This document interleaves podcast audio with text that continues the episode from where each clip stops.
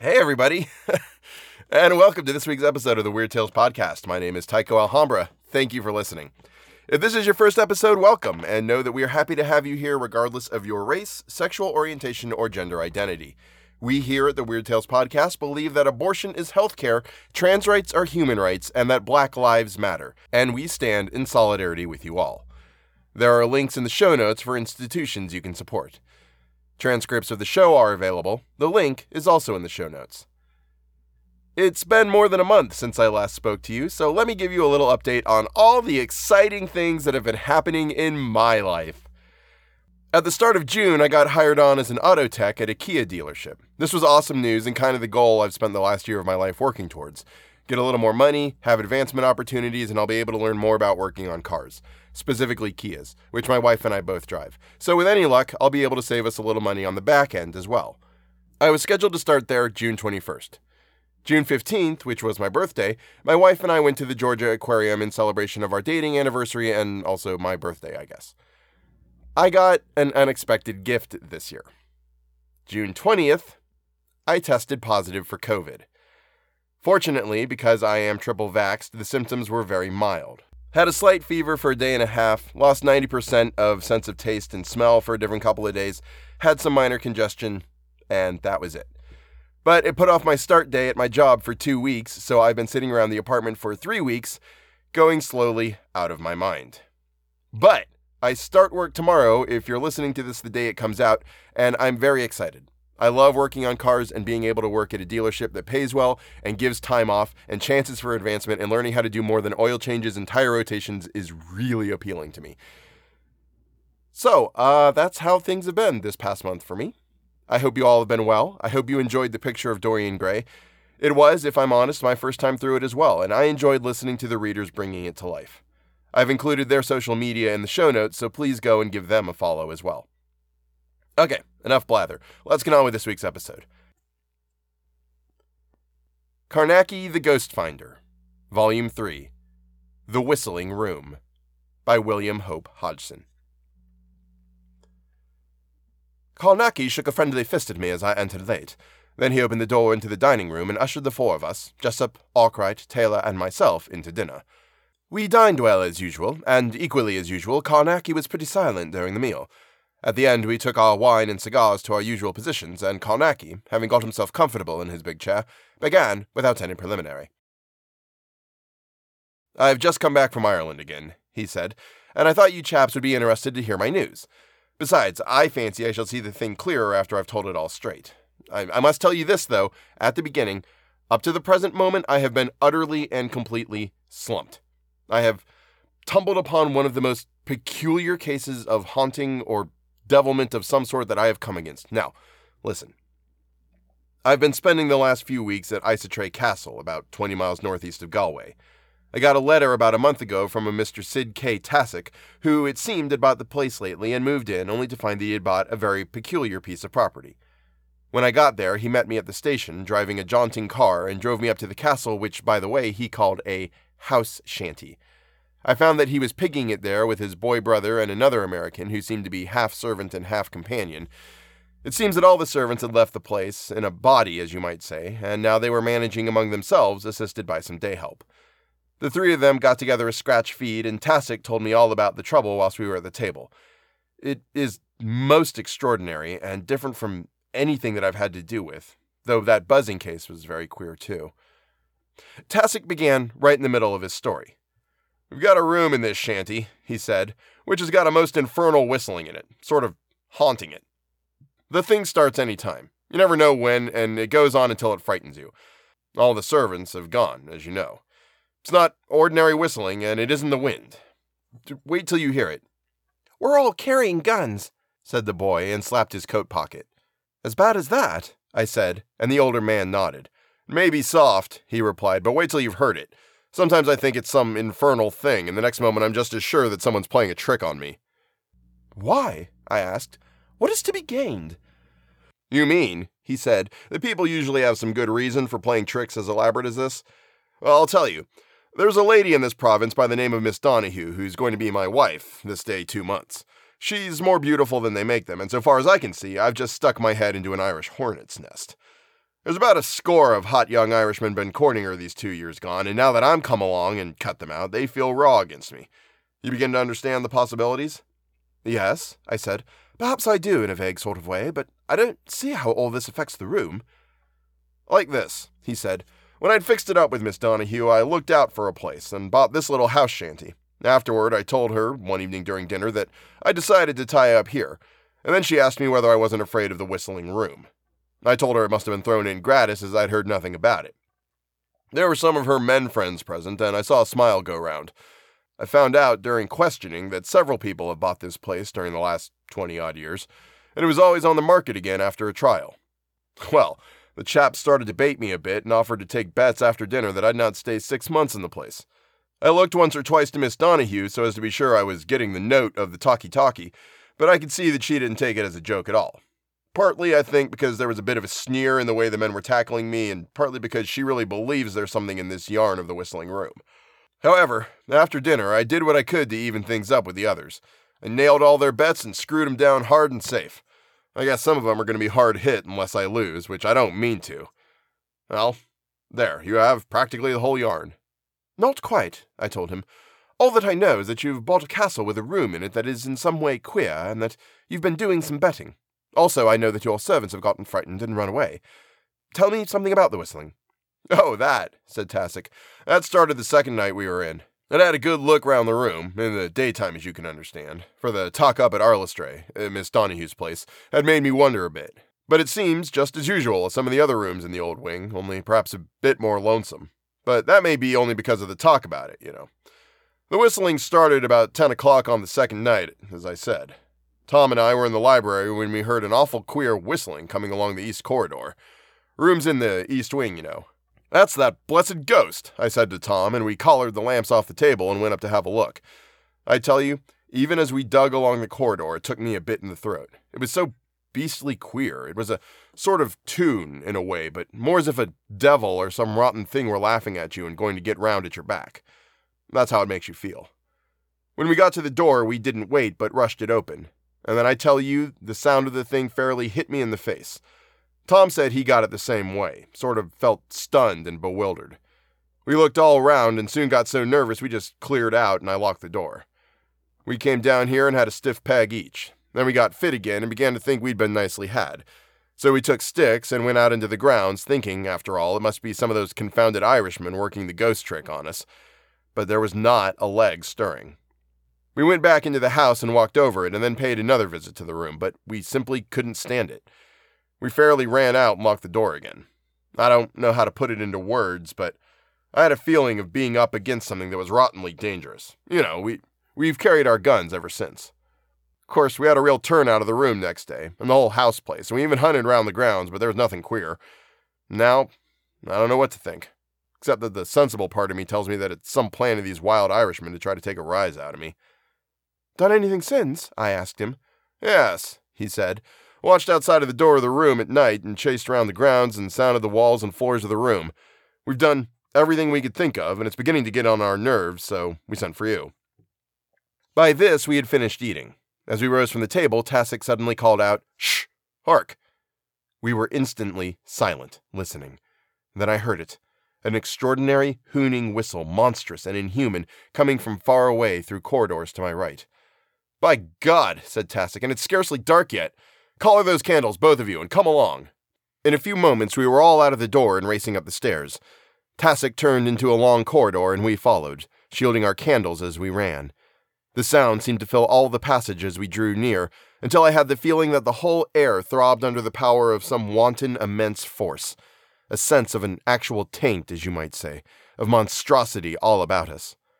Tassoc unlocked the door, then, giving it a push with his foot, jumped back and drew his revolver.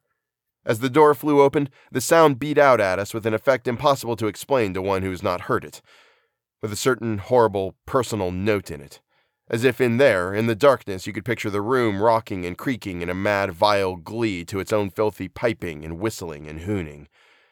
To stand there and listen was to be stunned by realization. It was as if someone showed you the mouth of a vast pit suddenly and said, That's hell, and you knew they had spoken the truth. Do you get it? Even a little bit? I stepped back a pace into the room and held the candle over my head and looked quickly round. Tassoc and his brother joined me, and the man came up at the back, and we all held our candles high. I was deafened with the shrill, piping hoon of the whistling, and then, clear in my ear, something seemed to be saying to me, Get out of here. Quick, quick, quick. Now, As you chaps know, I never neglect that sort of thing. Sometimes it may be nothing but nerves, but as you will remember, it was just such a warning that saved me in the gray dog case and in the yellow finger experiments, as well as other times. Well, I turned sharp round to the others. Out! I said, for God's sake, out quick! And in an instant I had them in the passage. There came an extraordinary yelling scream into the hideous whistling, and then, like a clap of thunder, an utter silence.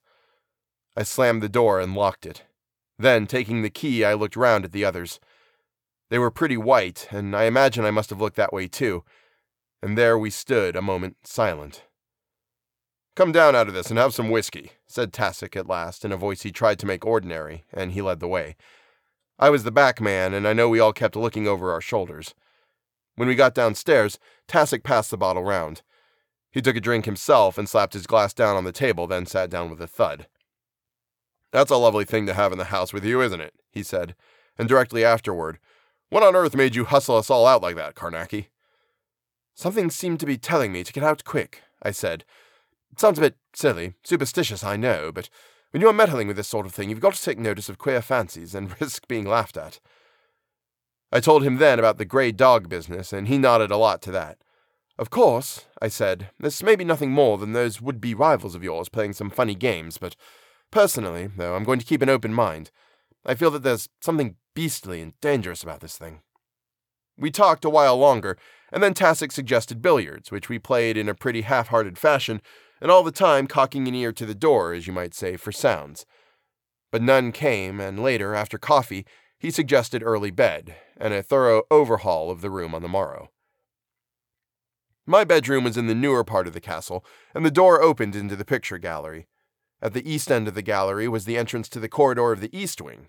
This was shut off from the gallery by two old and heavy oak doors, which looked rather odd and quaint beside the more modern doors of the various rooms. When I reached my room, I did not go to bed, but began to unpack my instrument trunk, of which I had retained the key. I intended to take one or two preliminary steps at once in my investigation of the extraordinary whistling. Presently, when the castle had settled into quietness, I slipped out of my room and across to the entrance of the great corridor. I opened one of the low, squat doors and threw the beam of my pocket searchlight down the passage. It was empty, and I went through the doorway and pushed to the oak behind me. Then along the great passageway, throwing my light before and behind and keeping my revolver handy. I had hung a protection belt of garlic round my neck, and the smell of it seemed to fill the corridor and give me assurance. For as you all know, it is a wonderful protection against the more usual airy forms of semi materialization, by which I suppose the whistling might be produced. Though at that period of my investigation I was quite prepared to find it due to some perfectly natural cause, for it is astonishing the enormous number of cases that prove to have nothing abnormal in them. In addition to wearing the necklet, I had plugged my ears loosely with garlic, and as I did not intend to stay more than a few minutes in the room, I hoped to be safe. When I reached the door and put my hand into my pocket for the key, I had a sudden feeling of sickening funk, but I was not going to back out if I could help it. I unlocked the door and turned the handle. Then I gave the door a sharp push with my foot, as Tassoc had done, and drew my revolver, though I did not expect to have any use for it, really. I shone the searchlight all around the room and then stepped inside with a disgustingly horrible feeling of walking slap into awaiting danger. I stood a few seconds waiting, and nothing happened, and the empty room showed bare from corner to corner. And then, you know, I realized that the room was full of an abominable silence. Can you understand that? A sort of purposeful silence, just as sickening as any of the filthy noises the things have power to make. Do you remember what I told you about that silent garden business? Well, this room had just that same malevolent silence, the beastly quietness of a thing that is looking at you and not seeable itself and thinks that it has got you. Oh, I recognized it instantly, and I whipped the top off my lantern so as to have light over the whole room. Then I set to, working like fury and keeping my glance all about me. I sealed the two windows with lengths of human hair right across and sealed them at every frame. As I worked, a queer, scarcely perceptible tenseness stole into the air of the place, and the silence seemed, if you can understand me, to grow more solid. I knew then that I had no business there without full protection, for I was practically certain that this was no mere airy development, but one of the worst forms, as the Saiitii, like that grunting man case, you know. I finished the window and hurried over to the great fireplace. This is a huge affair and has a queer gallows iron, I think they're called, projecting from the back of the arch. I sealed the opening with seven human hairs, the seventh crossing the six others. Then, just as I was making an end, a low, mocking whistle grew in the room. A cold, nervous pricking went up my spine and round my forehead from the back. The hideous sound filled all the room with an extraordinary, grotesque parody of human whistling, too gigantic to be human, as if something gargantuan and monstrous made the sound softly. As I stood there, a last moment pressing down the final seal, I had no doubt but that I had come across one of those rare and horrible cases of the inanimate reproducing the functions of the animate. I made a grab for my lamp and went quickly to the door, looking over my shoulder and listening for the thing that I expected. It came just as I got my hand upon the handle, a squeal of incredible malevolent anger piercing through the low hooning of the whistling. I dashed out, slamming the door and locking it. I leant a little against the opposite wall of the corridor, feeling rather funny, for it had been a narrow squeak. There be no safety to be gained by guards of holiness when the monster hath power to speak through words and stone. So runs the passage in the Sigsand manuscript, and I proved it in that nodding door business. There is no protection against this particular form of monster, except possibly for a fractional period of time, for it can reproduce itself in, or take to its purpose, the very protective material which you may use and has the power to form within the pentacle, though not immediately. There is, of course, the possibility of the unknown last line of the Sama ritual being uttered, but it is too uncertain to count upon, and the danger is too hideous, and even then it has no power to protect for more than maybe five beats of the heart, as the Sigsand has it. Inside of the room there was now a constant meditative hooning whistling, but presently this ceased and the silence seemed worse, for there is such a sense of hidden mischief in a silence. After a while I sealed the door with crossed hairs, and then cleared off down the great passage, and so to bed. For a long time I lay awake, but managed eventually to get some sleep, Yet about two o'clock I was waked by the hooning whistling of the room coming to me, even through the closed doors. The sound was tremendous and seemed to beat through the whole house with a presiding sense of terror, as if, I remember thinking, some monstrous giant had been holding mad carnival with itself at the end of that great passage. I got up and sat on the edge of the bed, wondering whether to go along and have a look at the seal, and suddenly there came a thump on my door, and Tassoc walked in with his dressing gown over his pajamas. I thought it would have waked you, so I came along to have a talk, he said. I can't sleep. Beautiful, isn't it? Extraordinary, I said, and tossed him my case. He lit a cigarette, and we sat and talked for about an hour, and all the time that noise went on down at the end of the big corridor. Suddenly, Tassoc stood up. Let's take our guns and go and examine the brute, he said, and turned towards the door. No, I said. By Jove, no. I, I can't say anything definite yet, but I believe that room is about as dangerous as well can be. Haunted? Really haunted? he asked keenly and without any of his frequent banter. I told him, of course, that I could not say a definite yes or no to such a question, but that I hoped to be able to make a statement soon. Then I gave him a little lecture on the false rematerialization of the animate force through the inanimate inert. He began then to see the particular way in the he began then to see the particular way in the room might be dangerous, if it were really the subject of a manifestation. About an hour later, the whistling ceased quite suddenly, and Tassoc went off again to bed. I went back to mine also, and eventually got another spell of sleep. In the morning, I went along to the room. I found the seals on the door intact. Then I went in. The window seals and the hair were all right, but the seventh hair across the great fireplace was broken. This set me thinking. I knew that it might very possibly have snapped, through my having tensioned it too highly, but then again it might have been broken by something else. Yet it was scarcely possible that a man, for instance, could have passed between the six unbroken hairs, for no one would ever have noticed them entering the room that way, you see, but just walked through them, ignorant of their very existence. I removed the other hairs and the seals. Then I looked up at the chimney.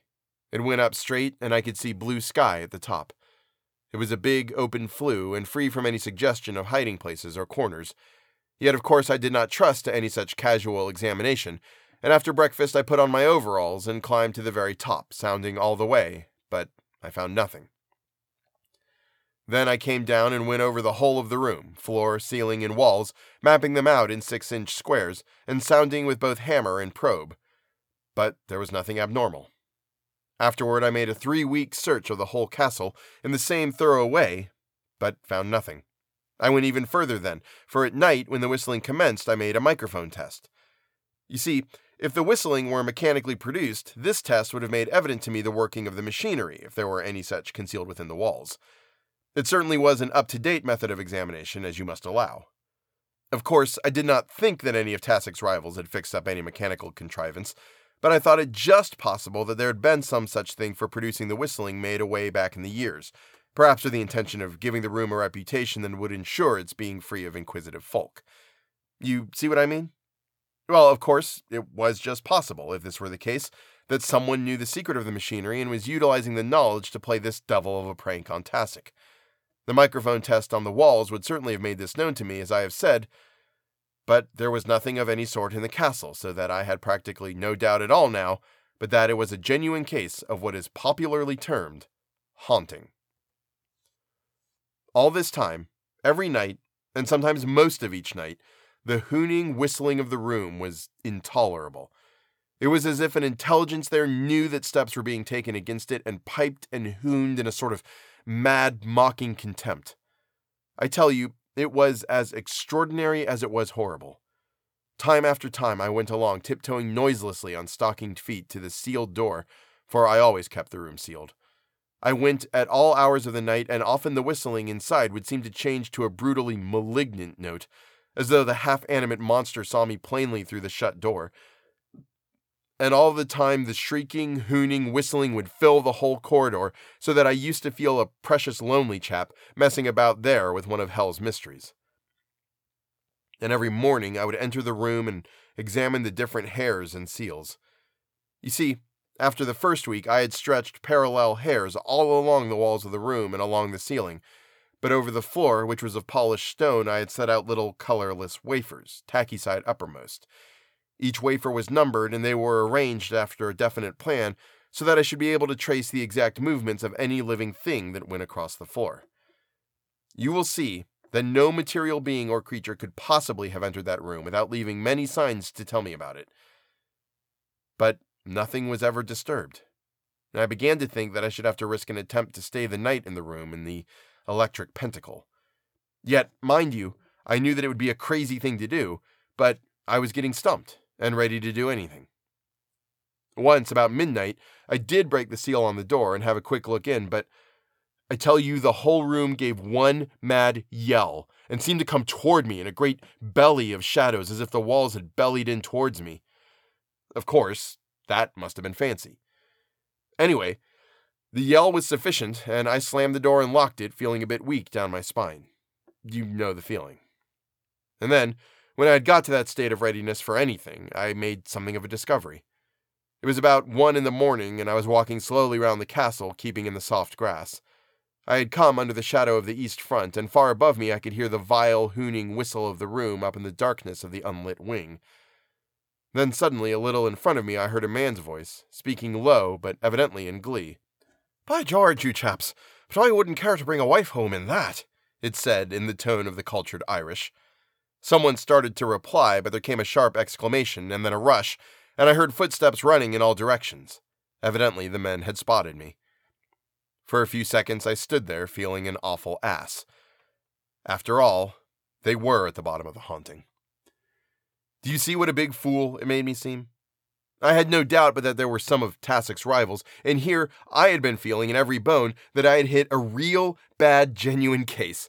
And then, you know, there came the memory of hundreds of details that made me just as much in doubt again. Anyway, whether it was natural or abnatural, there was a great deal yet to be cleared up.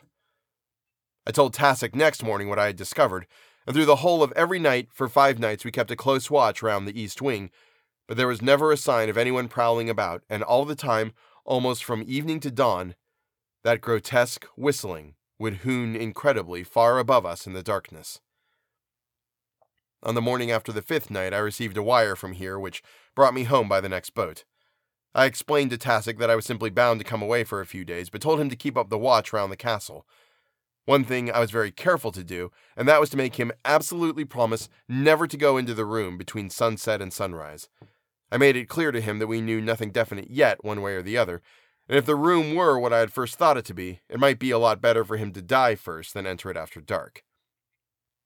When I got here and had finished my business, I thought you chaps would be interested, and also I wanted to get it all spread out clear in my mind. So I rung you up. I'm going over again tomorrow, and when I get back, I ought to have something pretty extraordinary to tell you. Oh, uh, by the way, there is a curious thing I forgot to tell you. I tried to get a phonographic record of the whistling, but it simply produced no impression on the wax at all. That is one of the things that has made me feel queer, I can tell you. Another extraordinary thing is that the microphone will not magnify the sound, will not even transmit it, seems to take no account of it and acts as if it were non existent. I am absolutely and utterly stumped up to the present. I am a wee bit curious to see whether any of your dear clever heads can make daylight of it. I cannot. Not yet. He rose to his feet. Good night, all, he said, and began to usher us out abruptly, but without offence, into the night. A fortnight later, he dropped each of us a card, and you can imagine that I was not late this time. When we arrived, Carnacki took us straight into dinner, and when we had finished and all made ourselves comfortable, he began again where he had left off. Now, just listen quietly, for I've got something pretty queer to tell you. I got back late at night, and I had to walk up to the castle, as I had not warned them that I was coming. It was bright moonlight, so that the walk was rather a pleasure than otherwise. When I got there, the whole place was in darkness, and I thought I would take a walk round outside to see whether Tassoc or his brother was keeping watch. But I could not find them anywhere, and concluded that they had got tired of it and gone off to bed. As I returned across the front of the east wing, I caught the hooning whistling of the room coming down strangely through the stillness of the night. It had a queer note in it, I remember, low and constant, queerly meditative. I looked up at the window, bright in the moonlight, and got a sudden thought to bring a ladder from the stable yard and try to get a look into the room through the window. With this notion, I hunted round at the back of the castle among the straggle of offices, and presently found a long, fairly light ladder, though it was heavy enough for one, goodness knows, and I thought at first that I should never get it reared. I managed at last and let the ends rest very quietly against the wall, a little below the sill of the larger window. Then, going silently, I went up the ladder. Presently, I had my face above the sill and was looking in, alone with the moonlight. Of course, the queer whistling sounded louder up there, but it still conveyed that peculiar sense of something whistling quietly to itself. Can you understand? Though, for all the meditative lowness of the note, the horrible, gargantuan quality was distinct a mighty parody of the human, as if I stood there and listened to the whistling from the lips of a monster with a man's soul. And then, you know, I saw something. The floor, in the middle of the huge empty room, was puckered upward in the center into a strange, soft looking mound, parted at the top into an ever changing hole that pulsated to that great, gentle hooning.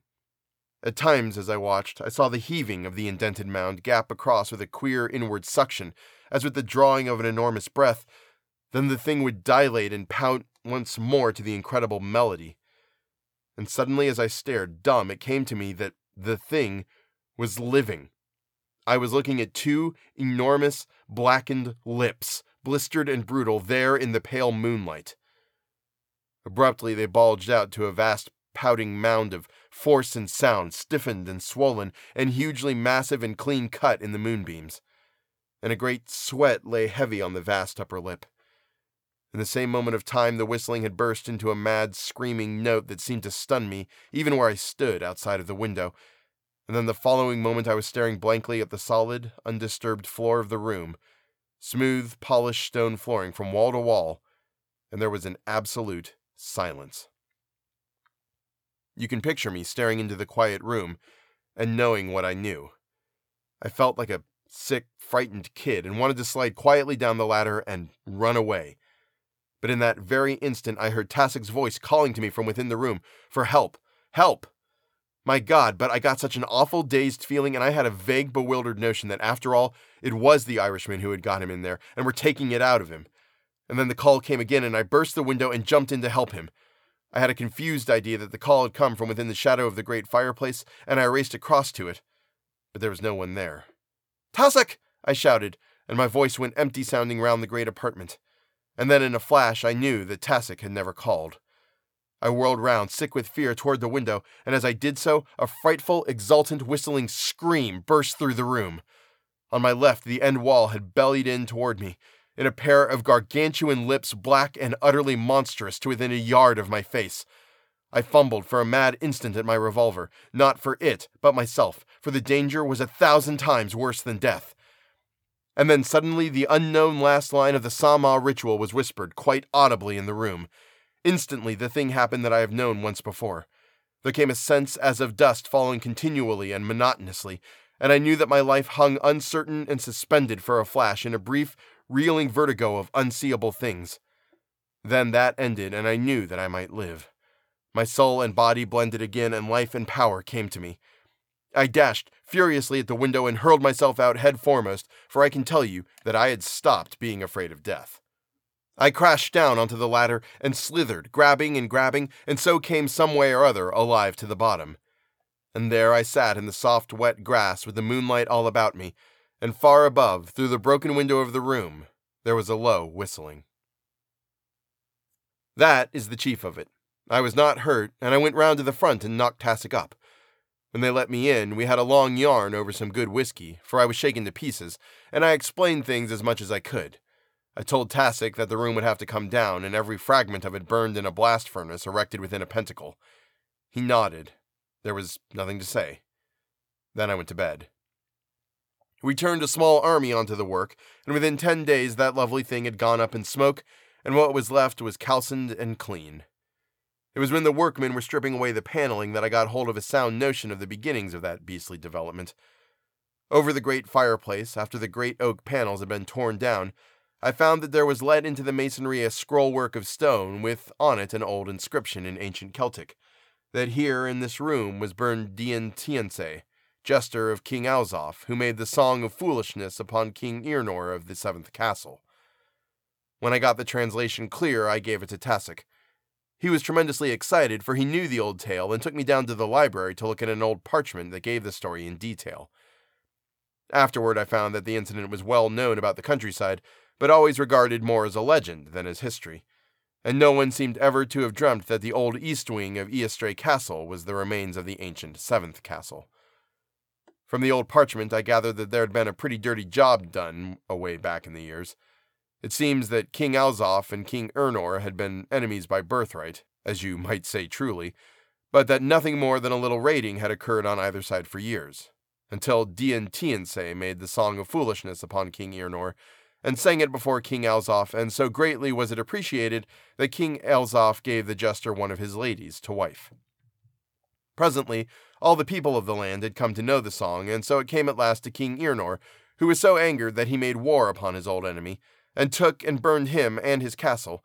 But Dian the jester, he brought with him to his own place, and having torn his tongue out because of the song which he had made and sung, he imprisoned him in the room in the east wing, which was evidently used for unpleasant purposes, and the jester's wife he kept for himself, having a fancy for her prettiness.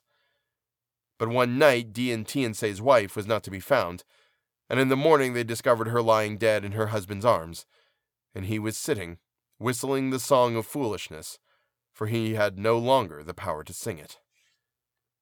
Then they roasted Dian Tiensay in the great fireplace, probably from that self same galley iron which I had already mentioned, and until he died, Dian Tiensay ceased not to whistle the song of foolishness which he could no longer sing.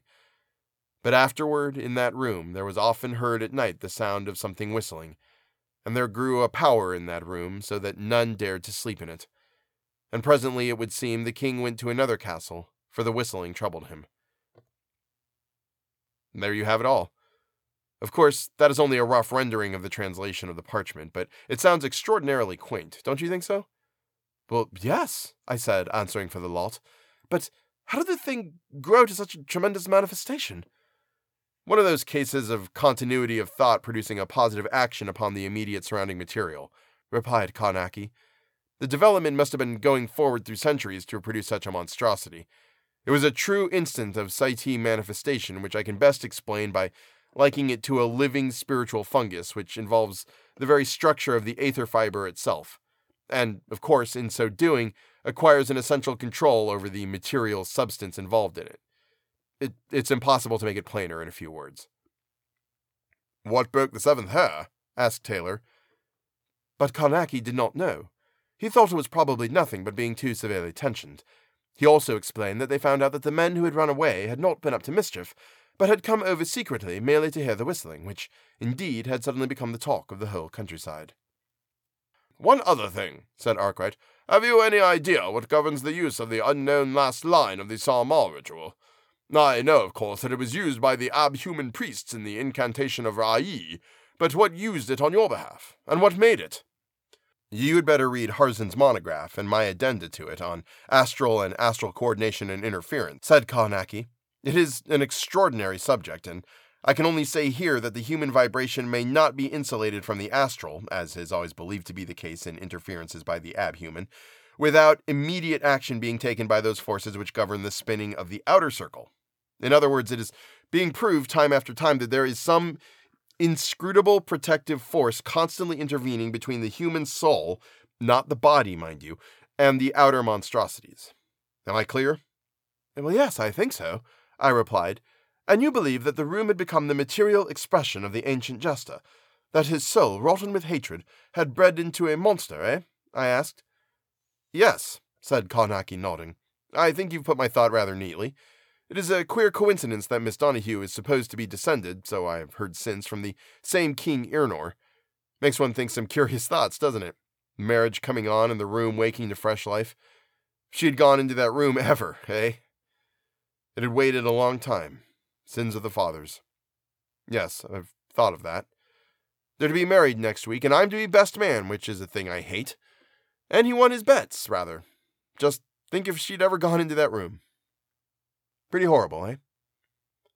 He nodded his head grimly, and we four nodded back. Then he rose and took us collectively to the door, and presently thrust us forth, in friendly fashion, on the embankment, and into the fresh night air. Good night, we all called back, and went to our various homes. If she had, eh? If she had. That is what I kept thinking. And that is the end of the story. If you enjoy the show and want to help support it, please become a patron on Patreon. All the money the Patreon make goes back into the show and is used for things like the hosting fees, paying the Pride Month readers, and taking my wife out to dinner at Sublimotion, which is, according to Google, the most expensive restaurant in the world, located in Ibiza, Spain, and costing $3,000 per person. All of the money in the Patreon between now and December will go completely toward the voice actors appearing in the full cast reading of A Christmas Carol coming up in December, in which I am very excited to be presenting to you. It's a cast of experienced voice actors, and I am so excited to hear their performances. Again, thank you so much for listening. Thank you so much for your support. Please feel free to follow my inane rambles on Twitter at WeirdTalesPod, or send me an email with any thoughts you may wish to share about whatever, the Weird Tales Podcast at gmail.com. Feel free to leave a rating or review. And as always, go and get vaccinated if you haven't. Believe me when I say that the reasons my symptoms were so mild is because I was vaxxed. Continue to wear a mask. If I'd worn one at the aquarium, I might have gotten away with not catching it. Punch racists in the face, and always remember that the most important step a person can take is always the next one. Thanks so much for listening, and I'll see you next week. These last 15 words were added to the end to have an even 8,000 in the script. At the start of June, I got hired on as an auto tech at a Keeler. De-? No. Had a slight fever for a day and a half, lost 90% of my sense of taste and smell for a different couple of days. that was not planned.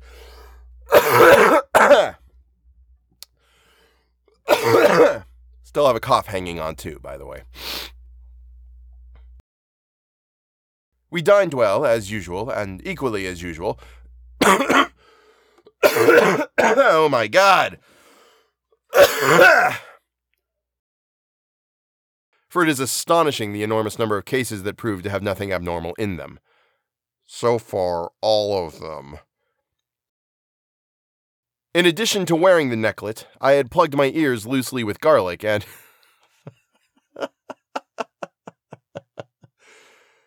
ah. William Hope Hodgson, you are absolutely ridiculous, sir. You you have been ridiculous forever, and I assume you will always be ridiculous. I was not hurt, and I went round to the front and knocked Tassoc up. Yeah, you did. Sorry, everybody. Sorry, children.